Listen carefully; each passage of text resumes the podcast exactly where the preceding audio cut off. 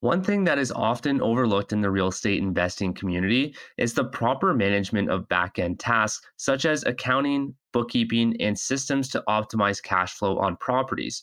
So, you see, most investors love the deal analyzing and the actual hunt for another property, but oftentimes get bogged down with the back end tasks.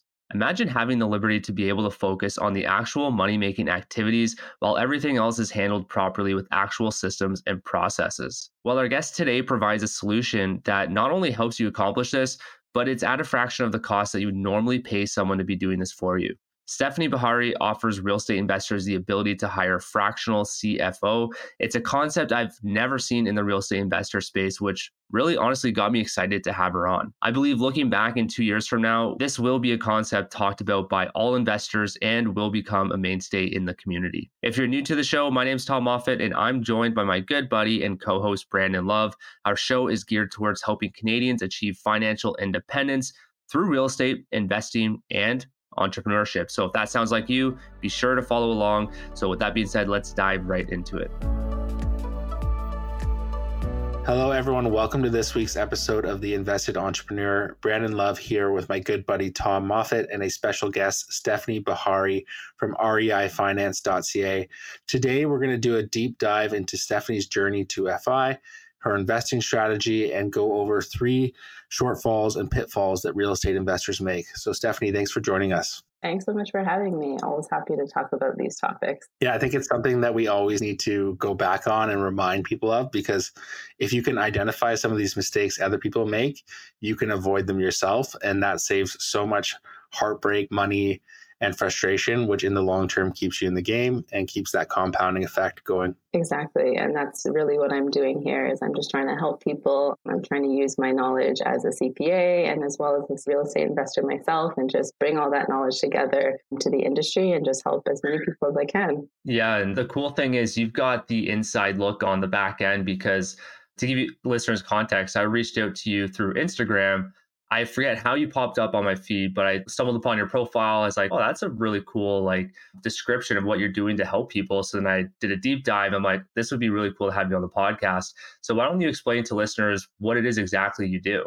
Yeah, so I did recently leave my nine to five job, and we can kind of get into that whole journey in a second. But right now, what I'm doing is I'm an entrepreneur. I started a business, and I'm taking my love of real estate and my over 10 years experience as a CPA, and I'm bringing those together to provide fractional CFO services in the real estate investing community. And so ultimately, I'm just trying to help real estate investors gain that financial clarity in order for them to really level up their businesses confidently. Nice. That's awesome. I think that's such a shortfall that a lot of people have is they have like an entrepreneur's mindset when it comes to risk and growth and wanting to do these things, but the financial piece is sometimes what's missing and you know, they try to fill the gaps with like QuickBooks and other software and tools, but if you don't have the insights in how those numbers work, it just leaves you quite short.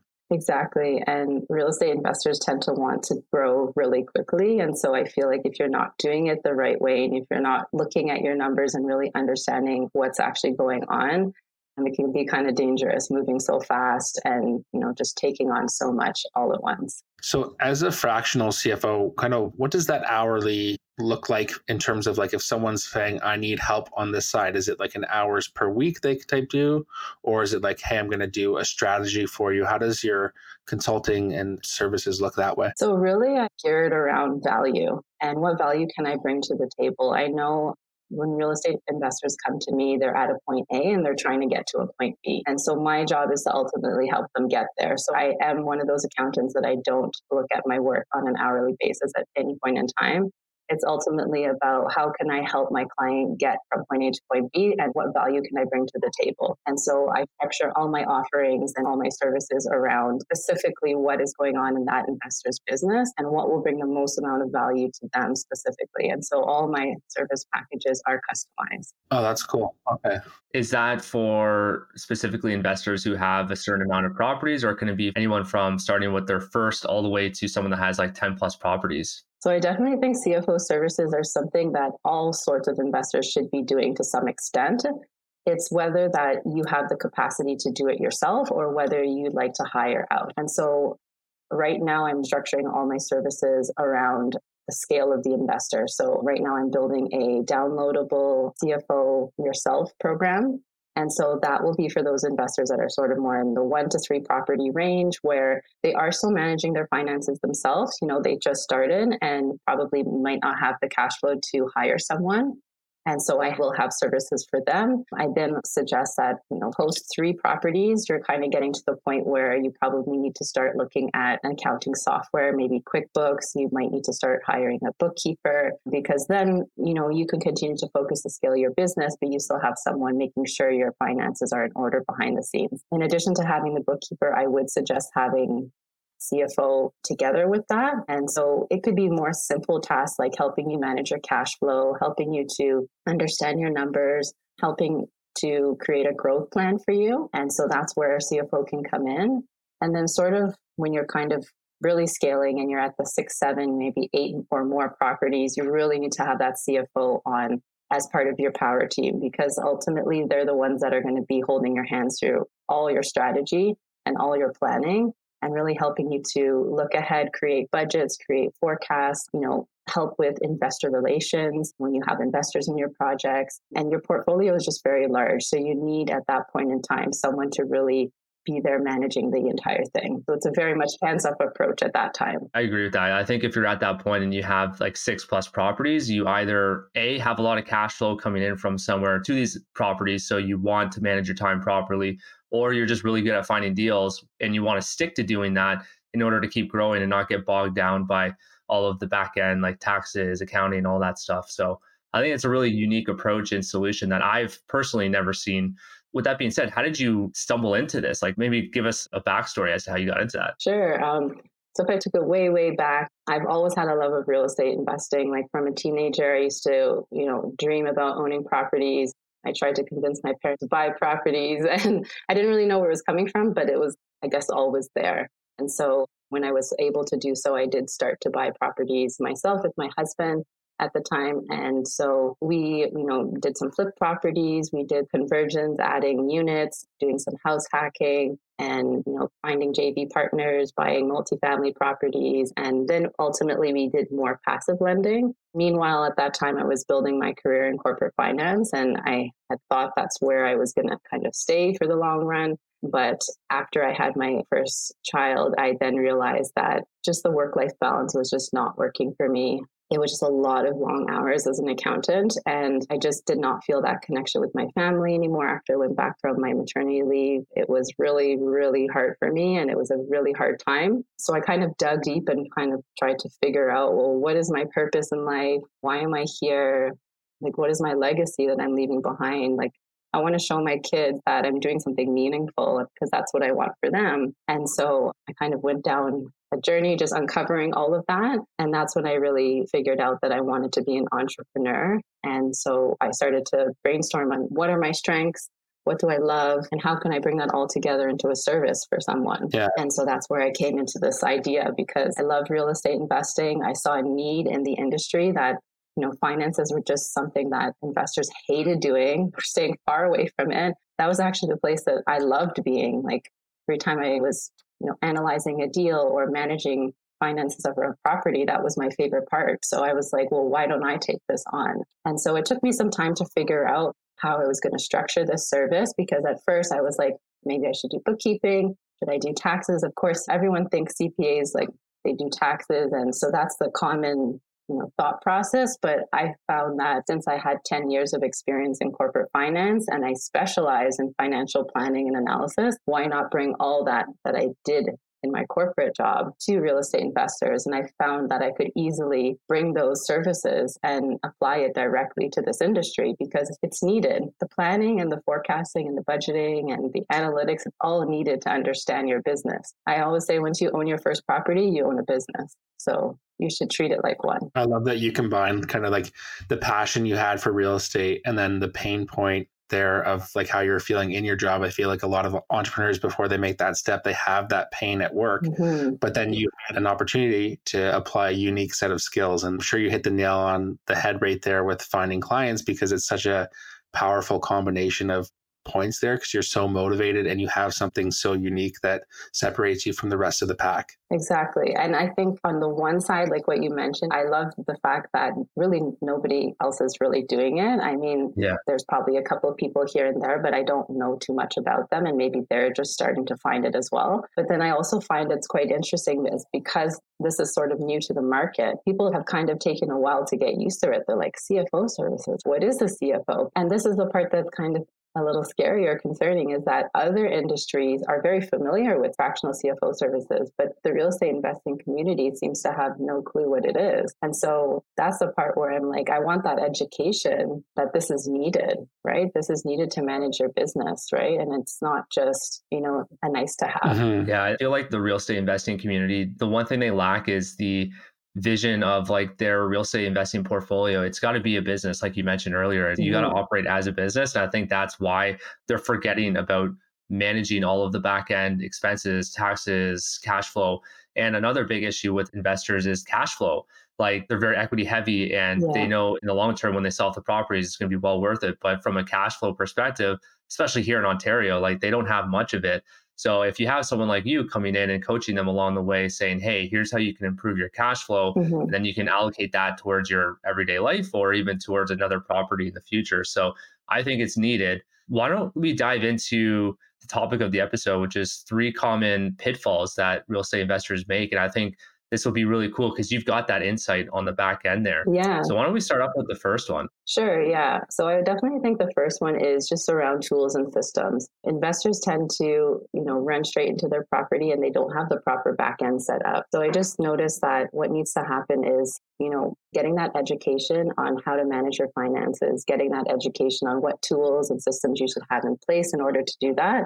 is definitely the first pitfall that I see. Okay, cool. And what would be like one system that someone could implement? When you say system, are you talking about like different software, spreadsheets? Yeah, so that depends on where you are in your investing journey. So, when you're first starting out, definitely getting into the habit of sitting down on a monthly basis and running your cash flow through a spreadsheet. That's probably the easiest way to do it. You know, logging in your income, documenting your expenses, and really having a look at where your money went all the money came in, all the money went out, or how much do you have left, and really understanding, you know, the puts and takes, right?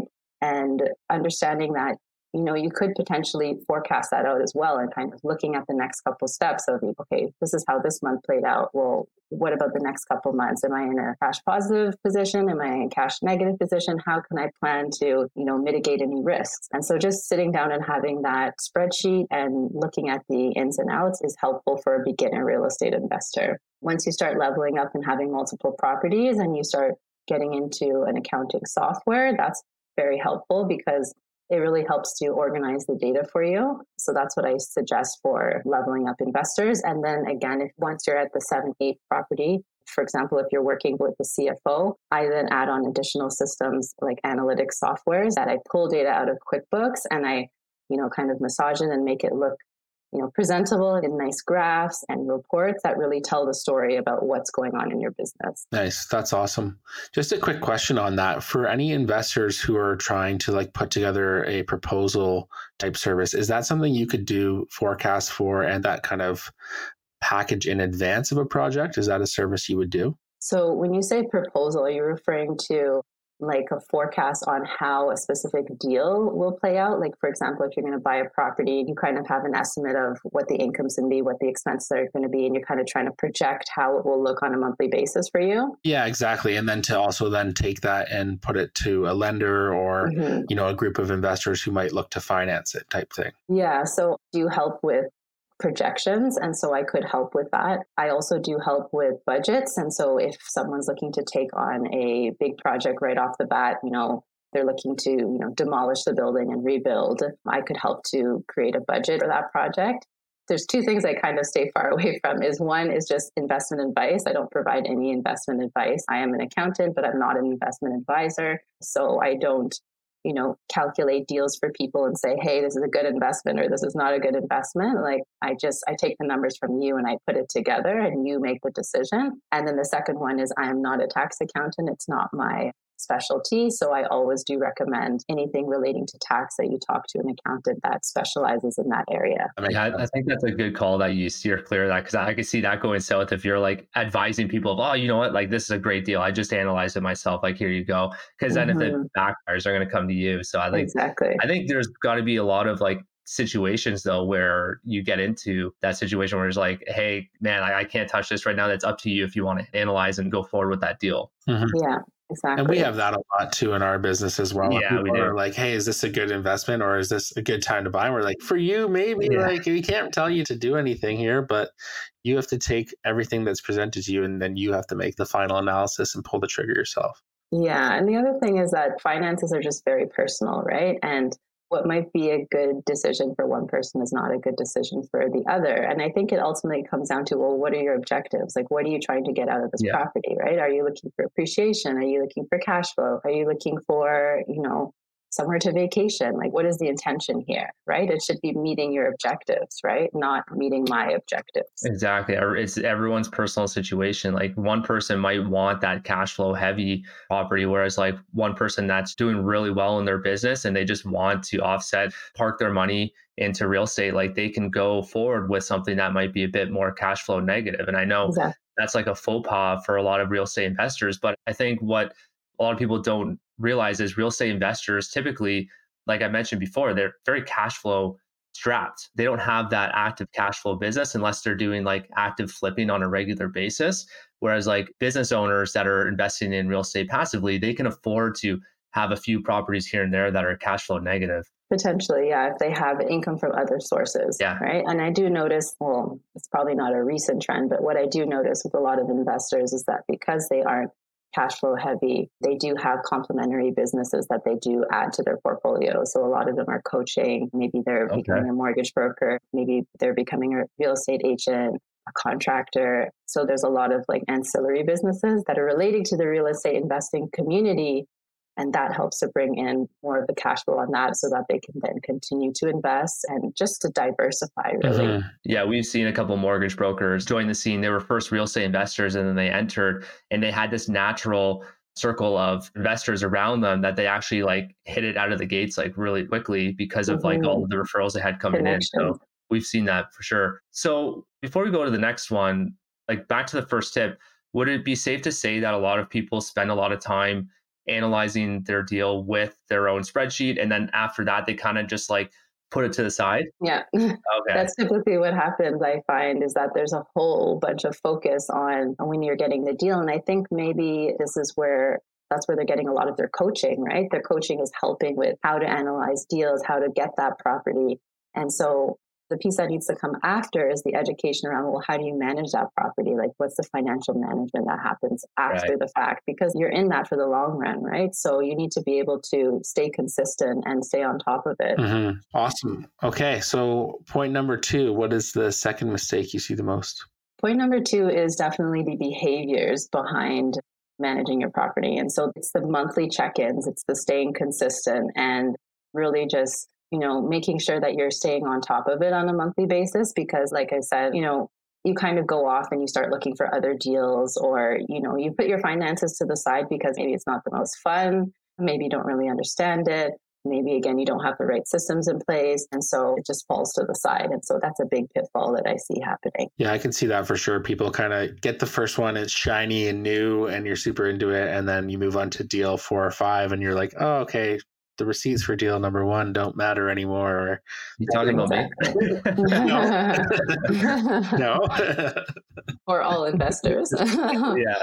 Yeah. Anyone with an entrepreneur's mind kind of has that like, oh, oh yeah. Girl. So 100%, yes, man. Exactly. So when you're coming up with kind of like that monthly check-in from your standpoint, in my business, I use a lot of checklists and different things for everything. Yeah. Is that something you're recommending to investors to put together, or are you putting together that for them? So if I'm managing the finances, I would have the checklist on my end, but you are managing the finances for yourself. Definitely have a checklist going. That's what I do myself when I'm doing my own finances. I have a running list of what I do every single month, you know, log my income, log my expenses, take a step back, look at trends. Um, you know, did something skyrocket this month? Is something low this month? You know, what sort of cash flow am I left with at the end of the day? Is this what I expected from the deal?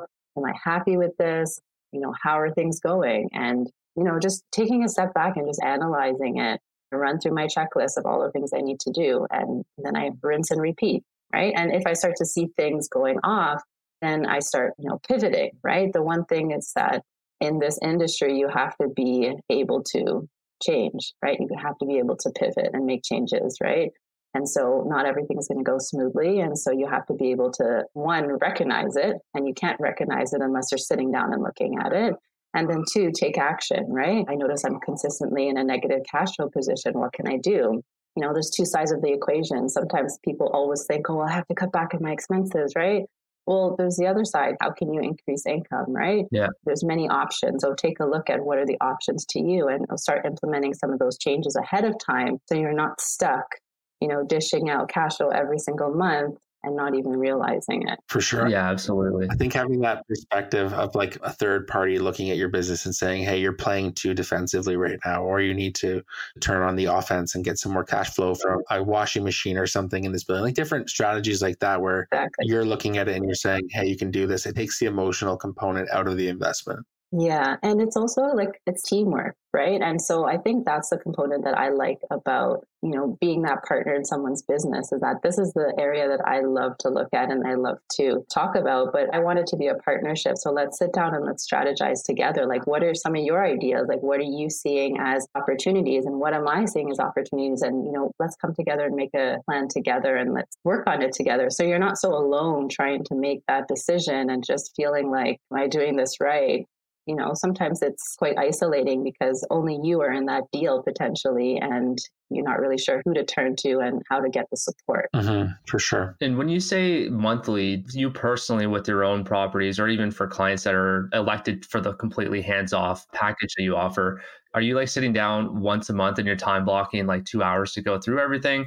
Or is it a weekly basis where you're time blocking half hour hour? Like i know it's going to be different for everyone because they have different properties but maybe give us like a generalization? I would say I check in multiple times for those clients that are fully hands off. The ones that are fully, fully hands off tend to be quite scaled and large. There's so many different components to their business. And so I can't possibly check all of it all at the same time. So, right. you know, on a weekly basis, I might be checking into this business or that business or that specific property. If I know that one's the trouble property, I want to, you know, check on that often. And so on a weekly basis, I might be looking at any component of their business. There's also going to be a component of looking ahead. So I'm not only looking in the past, but now I'm looking ahead, right? I'm looking to see if, you know, trends are starting to change. How is cash flow looking? If I project it out a month or two, are we still in a good place? Like, is there enough reserves in this property? So there's a ton of different things I could be looking at. And so obviously I do it on a weekly basis. And so for that investor that's probably only has one property, probably doesn't have to do it on a weekly basis like that. I would say at very least a monthly basis. But even for my own personal property, kind of mid month, I kind of just open up my bank accounts and I just do like an eyeball sweep of, you know, is everything as I expected here? You know, did all rent come in? I see my expenses going out. Those look kind of okay. You know, obviously I still have cash in the bank. You know, I kind of just do like a sweep and then at the end of the month, I then sit down and I log everything in. I really take a look at what's going on. And then I start looking ahead.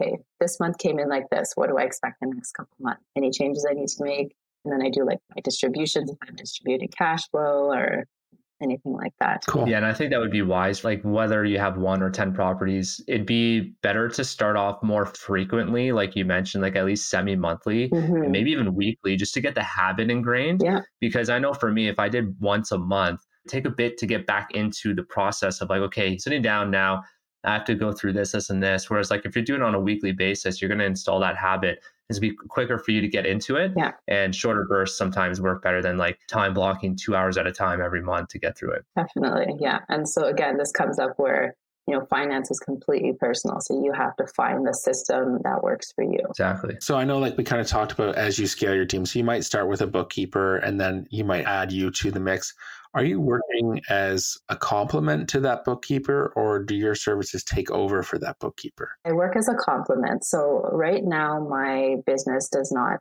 provide bookkeeping directly as in I don't have employees that do bookkeeping. So what I've done is I've partnered with other bookkeeping businesses and also tax professionals that are all in the real estate investing community. And so when a client does come to me and says, you know, I am interested in your CFO services, however, I don't actually have a bookkeeper, I don't have a tax accountant, I can then, you know, use my partnerships that I've built in order to get a package together that includes everything. And so I do provide full suite financial management.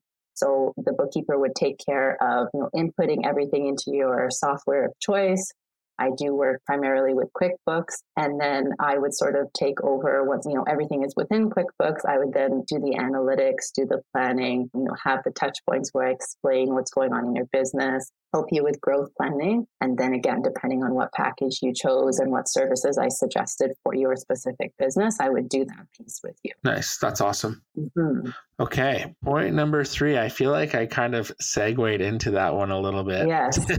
so, point number three for pitfalls is not knowing when to hire the right professional you know, real estate investors continue to try and do things themselves, maybe a little bit too long to the point where they get overwhelmed and, you know, potentially their books are a mess. And so just knowing when to engage with a professional is the key here. And so, you know, maybe in the one to three property range, you're still okay to kind of manage things yourself. Of course, if you have a corporation, you're probably going to accelerate that and have to you know log everything in QuickBooks, get an accounting software earlier, and get a bookkeeper earlier. So definitely don't, you know, dawdle and get on that. Yeah. but then, yeah, once you're kind of, you know, three plus properties, like you really need to start understanding your numbers, definitely. And so getting CFO as part of your team is a good idea. And then obviously at the end of the year you're going to be engaging with the tax accountant to do your filings and potentially any tax planning that you want to incorporate into you know following year. For sure. I was totally that person. It was this past year that my books were becoming quite a mess because we were just so busy growing our business. Yeah. And then like I had added some investments and it was just a nightmare. And then I went to like do my taxes and my accountant was like, Brandon, like it's time that you hire a bookkeeper and like just stop what you're doing. So I can totally see like in my own business holding on too long. And I think a lot of that is like you feel like you don't want to give up that control necessarily right away. Yeah. And you don't always trust giving up that piece of it. But then once I did, I was like, wow, this is so eye opening of like how much better someone can do this than me. Yeah. And the amount of time it freed up to pour back into growing my business was so much better. Yes. And I think the other piece is I think people just feel like, oh man, this is hit to my cash flow as well. So I totally get that.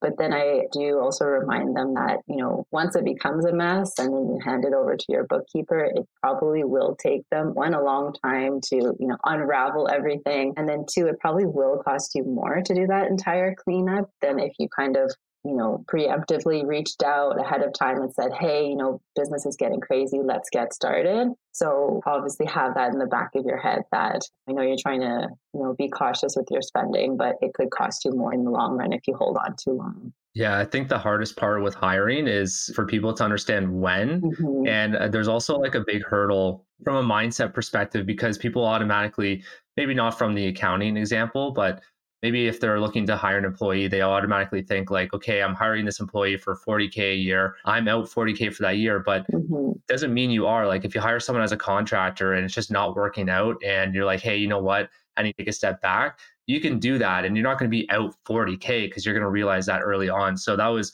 a big mindset piece that I had to get over early on in my mortgage business and Brandon and I both have seen big strides in our business just from hiring early mm-hmm. and taking a lot of the workload off our plate with mundane tasks like getting documents signed and stuff like that. So I can definitely agree with that. Other than the accounting piece and bookkeeping and CFO, like, is there any other type of position or anything else that real estate investors are leaning towards to offload a bunch of their tasks that you see, like a VA or something? Yeah, I do see that um, a lot of investors are using virtual assistants to help with the administrative stuff behind the scenes. You know, maybe they're also hiring someone to help with content creation or something okay. in the marketing side of things. Mm-hmm. I do see that as well. You know, whether that be on social media, you know, maybe running their website or email marketing. And, you know, there's all different components of the marketing side. Again, it really depends on the scale of the investor you know, some of my bigger clients have a team, like they might have an operations manager, they might have like a marketing manager, like actual staff, like running their business. But of course, some of the smaller ones might be doing everything and no typical entrepreneur wearing all hats at the beginning, right? Yeah. Which we're all familiar with. Yeah. Oh, yeah. Yeah. I think there's a few pieces you might add if you're doing a lot, like, you know, have that lawyer that's always ready to respond to you, even if it's a weird time or weekend, dedicated realtor, broker, those kinds of pieces that come to your team. Yes. That just round out everything. Everyone knows all the moving pieces and it makes it a lot cleaner as things are going forward. Mm-hmm. Right, exactly. Awesome. Well, Stefanie, thank you so much for coming on today. For anyone who's looking for Stefanie's services, it's reifinance.ca. And your Instagram handle as well is REI Finance, correct? REIfinance.ca, yes. Perfect. We'll have in the show notes too. Yeah, we'll put it in the show notes. Okay. Really, today we established that when you're scaling up, add to your team earlier than expected because it will save money. Mm-hmm. It will offer a lot of insights so that you can grow bigger and faster. Awesome. Thank you so much for having me, guys. Yeah, our pleasure. Thanks, Stefanie.